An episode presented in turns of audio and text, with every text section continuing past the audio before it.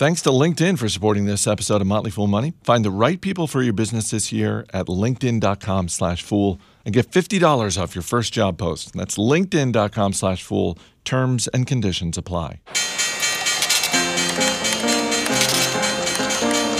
Everybody needs money. That's why they call it money. The best things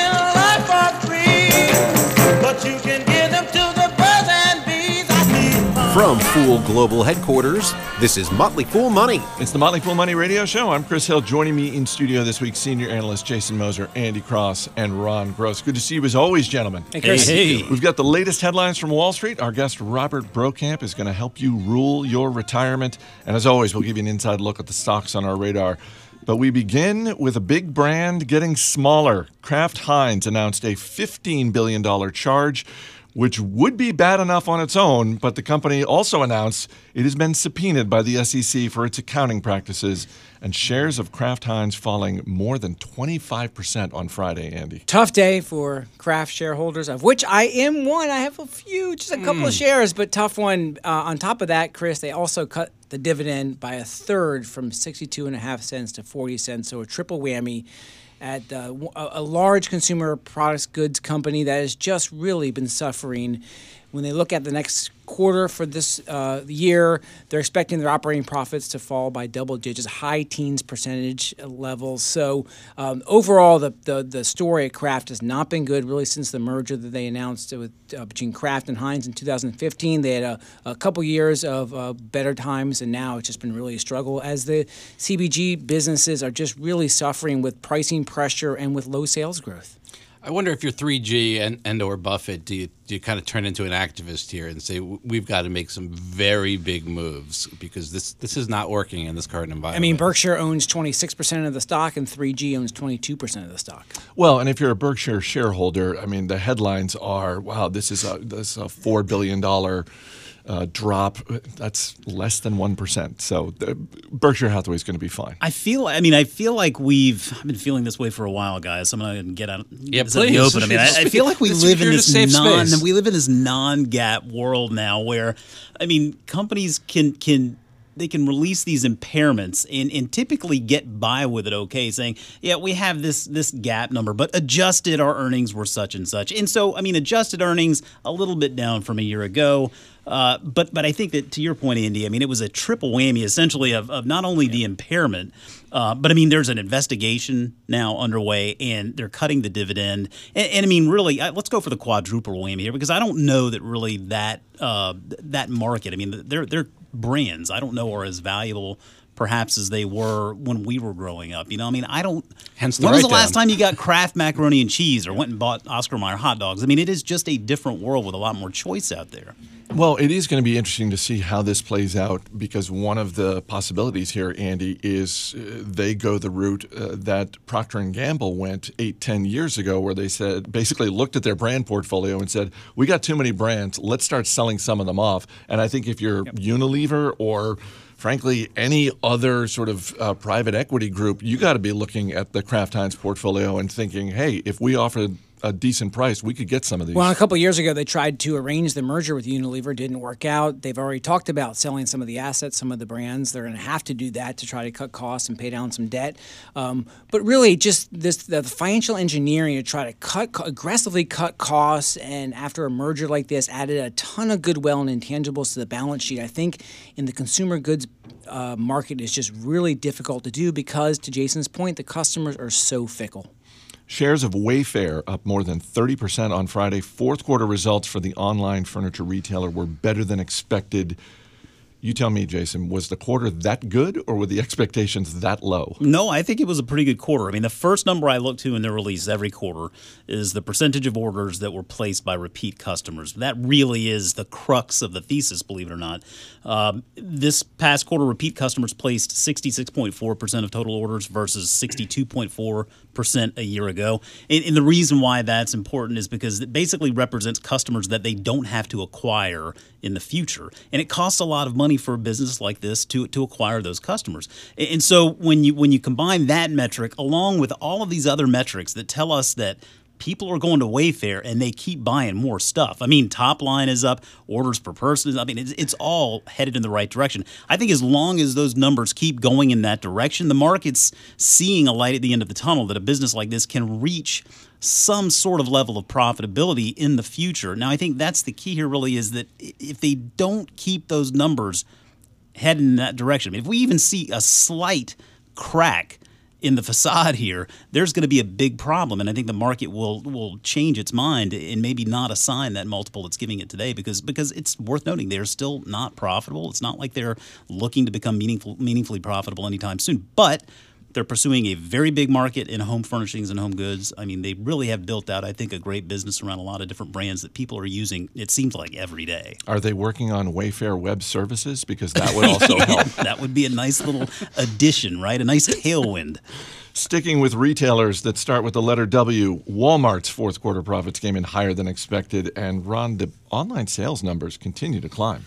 Very strong, um, up 43%. I like this report. Comp sales up 4.2%, 18 quarters of U.S. comparable sales growth. If we look back five or six years ago, we remember U.S. was really struggling, and we said if they don't turn this around, they're in trouble. So kudos to them for getting that done. The one weak area is international now. Nothing can ever be 100% uh, uh, good at the same time. So international was a bit weak. They're trying to make some moves there. They kind of sold off their retail stores in Brazil. They're merging their UK division with Arrival, which may actually have some um, antitrust issues uh, there. So we're going to have to keep an eye on that. But overall, I love what they're doing. Grocery uh, continues to be a big part of this business. 56% of revenue at this juncture. They expanded their online grocery pickup services to over 2,100 WalMarts. Um, and I like what I see with their average shopper ticket in stores, which grew 3.3%. Yeah, if you just look at the way that Walmart is marketing itself these days, they really are pushing the online and the delivery pickup. Yeah, they had to, right? Out of necessity, with Amazon was going to really eat their lunch. Speaking of groceries, and uh, they they needed to step it up, and they've done so. Now these things have costs associated with them, so you know they're not free, and they take a, a whack at a margins at least in the near term. Hopefully, in the longer term, things catch up from a revenue perspective. Uh, but you know they they had to fight the fight, and so far so good. However bad your week was in the market, it probably was not as bad as that of the shareholders of Stamps.com. The company announced it will no longer be doing business with the U.S. Postal Service, and shares of Stamps.com fell more than 55% on Friday. Andy, I've seen a lot of things in my investing life. I don't recall ever seeing a $3 billion company become a one and a half billion dollar company overnight. literally overnight, Chris. And that, I mean, as the CEO said, this move will represent some short-term pain over the next few years, You and think? obviously short-term pain for shareholders uh, today. Um, the U.S. Postal Service it was the main carrier of Stamps.com and and and provided a, a commission to um, Stamps, and that revenue is just going to vanish now as they rearrange their the deal with the USPS and try to uh, broaden out to use FedEx and, and UPS here in the U.S. Um, I mean, it, this is monumentally, this is a, th- a game-changing, thesis-changing uh, situation for Stamps.com, and shareholders shareholders have to really consider, um, you know, is this the kind of business now because the growth rates certainly their their earnings per share this year will be cut in half, even though revenues will be down um, just slightly. So really, the profitability picture for Stamps is not what it is um, going forward this year.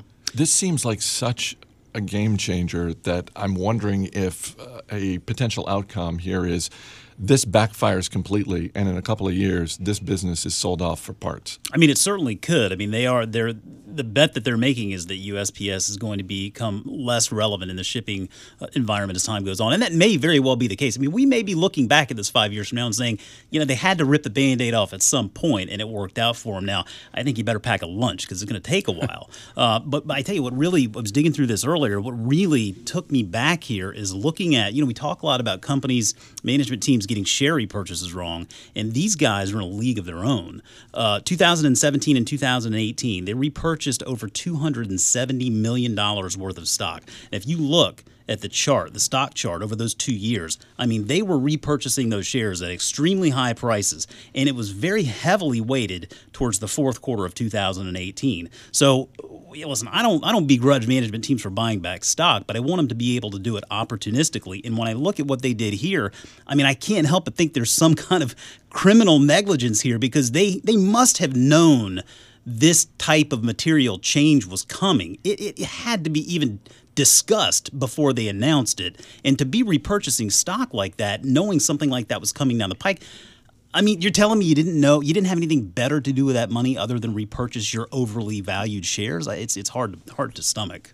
I mean, they bought $89 million back just last quarter. So, uh, of the 137 they bought back last year. So, it was very heavily weighted towards the end of the year. That, yeah, it makes no sense to me. Class action suits will definitely be coming. Um, if you have material information like that, you should be kind of blacked out from buying back stock. So uh, somebody screwed up here, and, Yeah. and some somebody's getting in trouble. And, and I'm not saying they did have that, but if you just look at it on its surface, it doesn't seem like that big of a leap to assume they did have that information. Certainly, it had to be discussed at some point over the fourth quarter, if not way earlier, and they were still repurchasing those shares. I just it's it's confounding. You're saying the idea to completely cut ties with the U.S. Postal Service probably didn't come up in the last six weeks. I you know, hey, listen.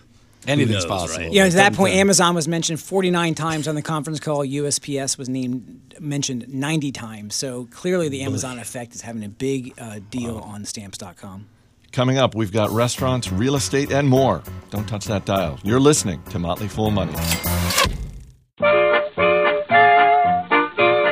Welcome back to Motley Fool Money. Chris Hill here in studio with Jason Moser, Andy Cross, and Ron Gross. Shares of Texas Roadhouse falling a bit this week despite good results in the fourth quarter. Ron, same store sales for Texas Roadhouse came in north of 5%. That's good for a restaurant these days. Very strong report from a top line perspective. As you said, 5.6 comp sales, 4.8% comp sales from their franchised restaurants. So really strong. 36th straight quarter of positive comps. So this company is clearly executing. Now, the negatives here are largely due to labor costs, which restaurants and lots of folks are seeing across the board. So operating income actually fell 11% despite the strong top line. Now, thanks to lower taxes, they did manage to eke out a profit increase of about 6%. So, t- bottom line did go up, but we have some costs putting pressure on here. They still raised the dividend 20%, sixth straight year of increasing the dividend by double digits. Company has plenty of room for expansion. I have never been to a Bubba's. I don't know if you guys have, but road trip. I was going to say, there's a Bubba's 33, their sports bar concept, um, maybe 40 miles north of here. We could road trip up We could there. road trip. Zillow has a new CEO. Spencer Rascoff is stepping down effective immediately. Zillow co founder Rich Barton is moving into the corner office. And Jason, I guess investors like the move because shares of Zillow popped 20% on Friday. Yeah, I mean, I think it's it's a combination of the fact that they turned in a, a decent top line quarter and they offered some pretty good top line guidance going forward. Uh, but but really, I mean, I, I think to your point, the, the installation of Rich Barton as a new CEO, I think, is the big deal here. And I mean, this is just turning into a much different business than than we've known over the past uh, seven or so years. And I just don't think Spencer Rascoff has the skill set really to be able to execute on what they're trying to do. And essentially, what they're trying to do is to become more a part of the housing transaction. They're moving away from this ad model and they're trying to become more and more partners with their premier agents. Now, that's going to take a little bit of work, and they've been dealing with some headwinds in the pre- premier agent uh, model there for, for the past several quarters. Uh, they do feel like those headwinds will abate in this coming year, and, and ultimately, you know, they use this term on the call, which I, I got to say, I kind of liked it. They've talked about this new Uberized consumer, that is this Uberized consumer who expects magic to happen with the push of a button. Now, I'll push back on that a little bit. I mean, it's one thing to push a button and get a ride somewhere, it's another to push a button and buy a house. There's a little bit more involved, right? But it does sound like they're trying to use all of that data that they have to be able to streamline this and make it a better experience for buyers and sellers. It's going to come with a lot of risk. They're extending their balance sheet out considerably. They've got a credit facility now uh, extended to a billion dollars. The goal ultimately, the, signs of success in, in five years, they'll be buying 5,000 homes per month. They'll be underwriting or they'll be originating 3,000 mortgages per month. So they really want to become kind of like what Redfin is really, just become that go to spot to, to look for and buy a house. Uh, I don't know how this all works out for them, but I do have to believe that if we find ourselves in a recession or a very nasty housing market, this really, really ups the risk scale for them. So, you know, investors ought to, ought to be aware of this. Is a this is definitely talk about thesis changing. I mean, this is a different Totally. company. Shares of Boston Beer Company up 15% this week. The parent company of Samuel Adams posted good fourth quarter profits. And Andy, guidance for 2019 was stronger than I think a lot of people were expecting. Well, it was a good, good quarter, Chris. Uh, shipments were up 6.3%. Depletions, which is the wholesaler to the retailers, were up 11%. I mean, those are the kind of numbers we saw from Boston Beer, you know, three, four, five years ago. So that's actually really positive. The big winners are like the, the uh, brands like Truly Hard Seltzer, Twisted Tea, Angry Orchard. The traditional Sam Adams not doing quite as well, so some struggles there. And, and, and Jim Koch, who who owns more than twenty percent of the stock, um, had had talked about that. Um, really, some fun innovations they're trying to do to kind of tap into new markets. This twenty six point two brew a Gose beer made with sea salt. Um, to target after the running cr- crew Oh, my run, goodness, come uh, wild leaf hard tea and alcoholic tea that has lower calorie and sugar. So they are trying to innovate to continue to grow, and the stock has rebounded nicely because of it. What kind of pricing power do you think Boston Beer Company has? Because they touched on that as part of their guidance. Not just, hey, we think we're going to ship more uh, beer this year, we're going to charge more for it. Well, it's been and it has been a struggle for them, especially in the beer as the craft beer market tends to soften a little bit and has had some struggles over the last couple of years, and that will continue. So they've they've they've had some pricing struggles. I think on the non-beer brands, they actually have a little bit more power than they do on the beer brands these days. Surprising miss this week from Domino's Pizza. Same store sales in the fourth quarter came in lower than expected, and shares of Domino's falling 10% this week. Uh, Ron, we were talking before the show. This is this is not they missed by a penny. This is a solid miss. It's a yes, and a rare one, but so everyone just relax though, because just calm yourself down over there. Everything seems to be pretty good though. Same store sales up five point six percent. Now international comps only up two point four percent, so that's a little weak. But we have hundred consecutive quarters of international same store sales growth and thirty one consecutive quarters of U.S. same store sales growth. Revenue up twenty one percent. Diluted earnings per share up twenty five percent the company's doing just fine. Now, as we were talking about before the show, there are more places to get your food delivered nowadays than ever before, whether it's Uber Eats or DoorDash or Grubhub. So it's not just, hey, we want food delivered, it's going to always be a pizza. Now you can pretty much get anything you want delivered. And there's some competitive issues there that they'll they'll need to deal with. But they're doing a great job with technology, a great job with mobile and online, and I think they're going to be just fine. Yeah, but when you're getting food delivered to your house, isn't there really just doesn't it boil down to it's either pizza or it's not pizza? Like I, that's how I think it. It's fair. like it's it's not like oh here are all these choices I have. It it starts with do I want pizza? That I think is fair. At my house, it's pizza or burgers usually. Um, yeah, Five Guys, those kinds of places. Um, and and my son is more than happy to pick up the phone or pick up his To make the his, his app and, and have food just delivered right to him. Uh, we're going to bring in our man behind the glass, Steve Broido, in just a second here. But real quick around the table, what's your go-to topping on pizza? Pepperoni for sure. Oh, one, I got to go with Italian sausage. Oh, nice. Uh, pineapple.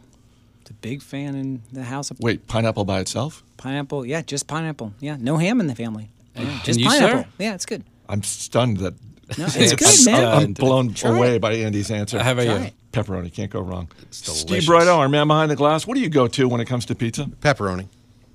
I think we Big a- time. I think we have a clear I think winner. m- meatballs certainly merits an honorable mention. I mean, I you know you just don't- Underrated. My You don't find it Perpetually. And, underrated. and, and bacon goes with everything. It does. You're right. All right, Ron Gross, Jason Moser, Andy Cross, guys. We'll see you later in the show.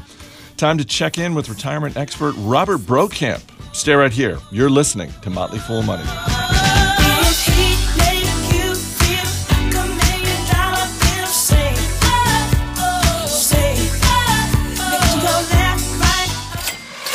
All right, before we get to Robert Brokamp, let's talk about you for a second. Are you looking to make that perfect hire this year? Someone who's going to help set your team up for success in 2019? Where are you going to find that person? When it comes to posting your job, you want to go where you have access to an engaged community that people visit every day. LinkedIn. Most LinkedIn members are not checking job boards regularly, but nine out of 10 LinkedIn members are open to and interested in new opportunities like yours. With most of the U.S. workforce on LinkedIn, posting on LinkedIn is the best way to get your job opportunity in front of more of the right people. It's no wonder a new hire is made every eight seconds using LinkedIn. So find the right people for your business this year at linkedin.com slash fool. And as a bonus, you get $50 off your first job post. That's linkedin.com slash fool. Terms and conditions apply.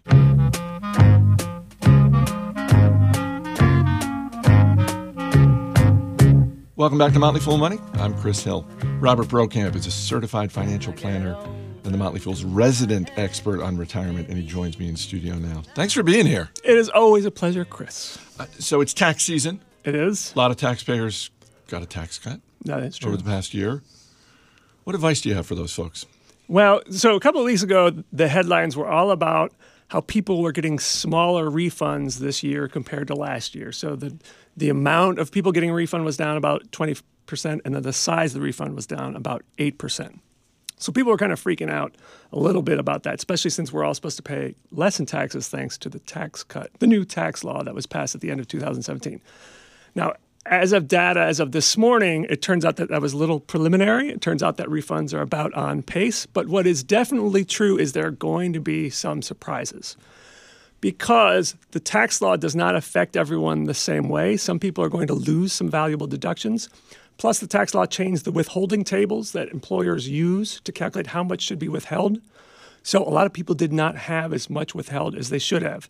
An Associated Press story told the story of a, a couple in Oregon who usually get a small refund and this year found out that they owe $10,000 in taxes. That's kind of a difference. It is different. It's not because their taxes went up. It's just that they didn't have enough withheld because the withholdings tables were changed. So my advice for people is do your taxes now. If you're getting a refund, file those taxes. You'll get the money back sooner. If you find out that you owe taxes, don't file yet. You can still wait till April 15th to file, and it gives you some time to build up that money. But also, that will let you know whether you got your withholdings right. And now is the time of year to get it right for 2019 so you don't have a surprise when you do your taxes in April of 2020. Let's move on to retirement. Fidelity just published a report on the state of retirement savings. I saw the report, but I must confess I didn't actually read it. Um, um, how are things going? Uh, so, some good news, some bad news. Let's start with the headline news, which is sort of neutral, I would say. And that is as of the end of 2018, the average 401k balance was $95,600. Now, that's down 8% from the end of 2017. And on the one hand, you would expect a decline because in 2018, the S&P 500 was down about 5%. And that's an index of large stocks. Other types of stocks, like small caps and international stocks, were down even more, 10 to 15%. So you would expect balances to go down. On the other hand, you would also, I mean, with a 401k, people are putting in thousands of dollars a year. So I would have thought the contributions would have offset the declines a little more than they did. So, but regardless, that balance of $95,000 is up from the average balance at the end of 2008 of $49,000. So overall, people do have more, and that's good news. A couple other things in the good news category partition, participation rates have gone up. So about 72% of people at a company participate in the 401k. And the savings rate is up, the contribution rate, and that is at 13.1%. And that is a combination of what the employee is putting in as well as the employer. So that's good. Um, also, they found out that only at the you know at the end of the, the of 2018, we had a bit of a decline in the market, declined just about 20 percent. I think we talked about that on Yeah, the yeah. show. But fortunately, very few people panicked. Only 0.3 percent got totally out of stocks. So that's good news. Some of the bad news. Now, I said a 13.1 percent savings rate is good, and that is good because it is up, but it's probably still not enough for most people. I recommend that most people starting out in their 20s to 30s should be saving 15%. And if you don't start saving until your 40s, you probably have to save even more than that. A couple of other interesting things. So 20 point something like 20.3% of people have a loan out against their 401k, and that's the lowest number since 2009. So one in five people are borrowing money from their 401k, and the number one reason is to pay off credit card debt. So that's pretty surprising to me. A, a 401k loan can be a smart thing to do, especially if it's just a short term loan. But to take out money from your to borrow from from your 401k to pay off credit card debt, man, that's pretty scary. Uh, and the other scary stat was more than 30% of people when they leave their job, they cash out their 401k. So they don't leave it in the plan or transfer it to another retirement account. They just cash it out, which A will cost you in taxes and penalties, but also shortchanges your retirement. So it's generally not a good thing to do. If you could wave a magic wand, would you make it mandatory for people when they start a job that they have to start contributing to a 401k? Or I guess probably the better way to put it is you start a job and the employer says, look, we're already going to allocate. You have to actively opt out of the 401k plan. We want you saving right off the bat. Right. So that's very interesting because I'm on the 401k committee here at the Motley Fool, and we have what you're referring to as something known as auto enrollment. So as soon as you start at the Motley Fool, we have you automatically contributing to the 401k and you have to opt out of it. It was a pretty significant debate actually in the 401k committee about whether we should do this. And I started out saying like, well, you know what? We're all adults here. People can do what they want with their money. But I ended up being like, you know what? People need to be nudged towards this behavior. And the stats are clear that people who are auto enroll- enrolled in a 401k as well as auto escalated, which means they contribute a little bit more year after year, have much higher balances. Um, We were talking about headlines before we started uh, taping, and you know, maybe it's just me, but I'm starting to see more headlines about consumer spending, consumer debt that have me a little bit nervous. Um, there was the stat about seven million Americans are now 90 days behind on their car payments. Um, it seems every other week there's another story about the the, the mountain of student loan debt out there. I guess I have two questions. One is how worried are you about these types of stories, just in terms of what they could mean uh, to the macroeconomic environment in America and a potential recession? And two, which is more concerning to you of those two? Because the student loan debt seems like it's been going on for a while. For some reason, the, the car payment, people being behind on their car payments to that degree, that actually hits me more on a gut level. Well, so on a macroeconomic level, debt is always a concern. When you look back at you know historical recessions, many of them were caused by too much debt somewhere in the system. The fact of the matter is, when you have debt, you're bringing consumption forward, and that means you cannot consume in the in the future. When you have an economy that is 70% driven by consumption, anytime you you move tomorrow's consumption to today, I think that's a problem. I would say for sure that I am concerned on an individual level about debt. Really concerned. Um, the Wall Street Journal did a report last year about basically the readiness of Americans near retirement age. And it turns out like this generation of folks who are near retirement are less prepared for retirement than any generation since the Truman administration. And a lot of it is because of wages being stagnant, higher healthcare costs, student loan debt, which we'll get into, but a lot of it is just general debt overall.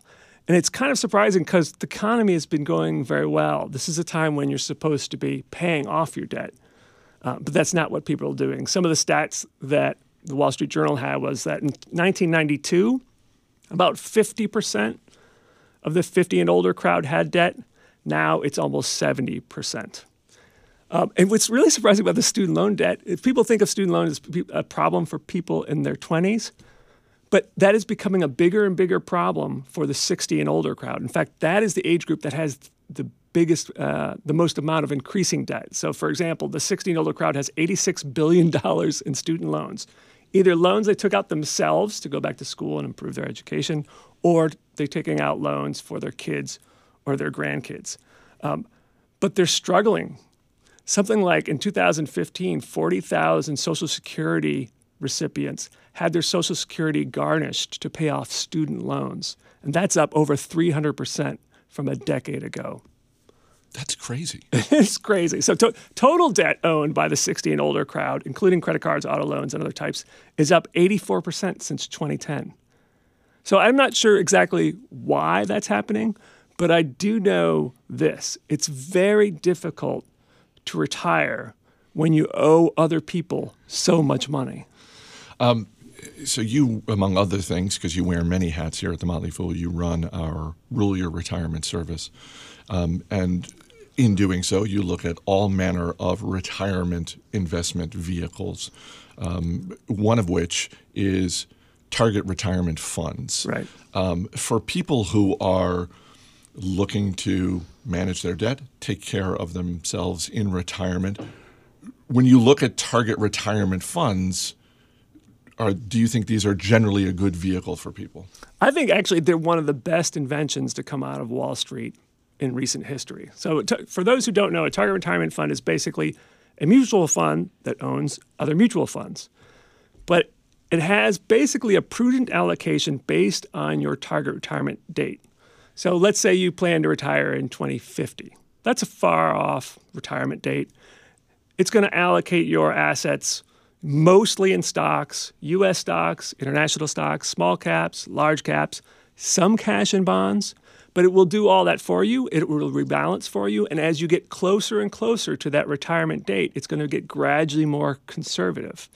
So I think it's a great solution for the typical person who does not want to be a hands on investor, may not know anything about asset allocation. They just want a one stop shop for their retirement savings. I think it's a great idea. Now, for people who want to be a little bit more hands on, they do have some drawbacks in that they tend to be probably a little bit more conservative than certainly the typical Motley Fool listener and reader. So even if you're 30 years from retirement, it is going to have some money in cash and bonds. Whereas I think those with a more aggressive risk tolerance know that over historical 20 year periods, stocks have made money. So if you have a, a time period of 30 years, you're probably okay being 100% stocks. So I wanted to have you on the show this week, in part because I always enjoy talking to you. Well, I- thank you, And I always end up being smarter as a result of talking to you, but also because this is the 10th anniversary of the start of Motley Fool Money. And you were on the first episode. It was, and I- I'd I- totally forgotten about that. I went back and listened to the very first episode, February 22nd, 2009. You were here in the studio, and uh, it was a very different picture. The Dow was at a six-year low. It was uh, it was certainly a different environment. It was a scary, scary time, right? I mean, at that point, we were still three or four weeks away from the market hitting bottom. And of course, when the market hits the bottom, you don't know it until many months later. Mean, just for context, on the day we, we taped that episode, the S&P 500 was at 770. Now it's, as of this discussion, almost 2,800. Over the last 10 years, you factor in dividends and dividend reinvestment, the S&P 500 has returned 16% a year. If you would have told us on that day whether we could expect 16% a year from the S&P 500, I, I'm not sure we would have said that we would have believed that. And I'm not saying that the start of Motley Fool Money kicked off that run. I'm going to leave that to other smarter people to decide whether or not that's true, that one started the other. Um, for those unfamiliar, uh, we have other podcasts here at the Motley Fool, including the weekly show that you do with Allison Southwick, Motley Fool Answers, uh, which people can check out wherever they get their podcast. What's uh, give me a sneak preview of, of next week's episode? Well, so the, the next episode will be the last episode of the month, and that is always our listener mailbag. And in fact, that's sort of like the foundation of answers. That's part of part of why we stopped it or started it, just to give people answers to questions. So we usually choose about ten to twelve questions from listeners. Answers almost always have a guest on helping us out with that. And then we started a series where the second episode of every month is going to feature one of our financial planners from Motley Fool Wealth Management, a sister company of the Motley Fool, where they talk about various life events. So we did one on marriage, we're going to have one on having a kid, divorce, death in the family. So their personal experience, but also their financial planning experience about the best ways to handle those life events. Robert Brokamp, always a pleasure. My pleasure. Coming up, we'll give you an inside look at the stocks on our radar. Stay right here. This is Motley Fool Money. Will you still need me? Will you still feed me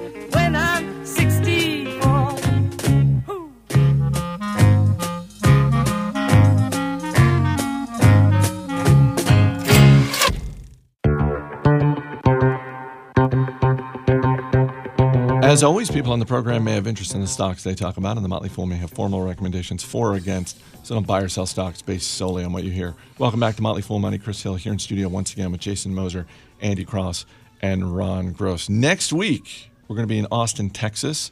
And when I say we, I mean everyone but you, Ron. Sorry about that. We're not I wasn't invited. Somebody's got to be here to hold down the fort. exactly. Thank goodness it's you. Exactly. You're the designated survivor. and uh, if anything happens to us on the trip back, uh, It's mine, the whole company. You're going to be hosting this show for the next 10 years.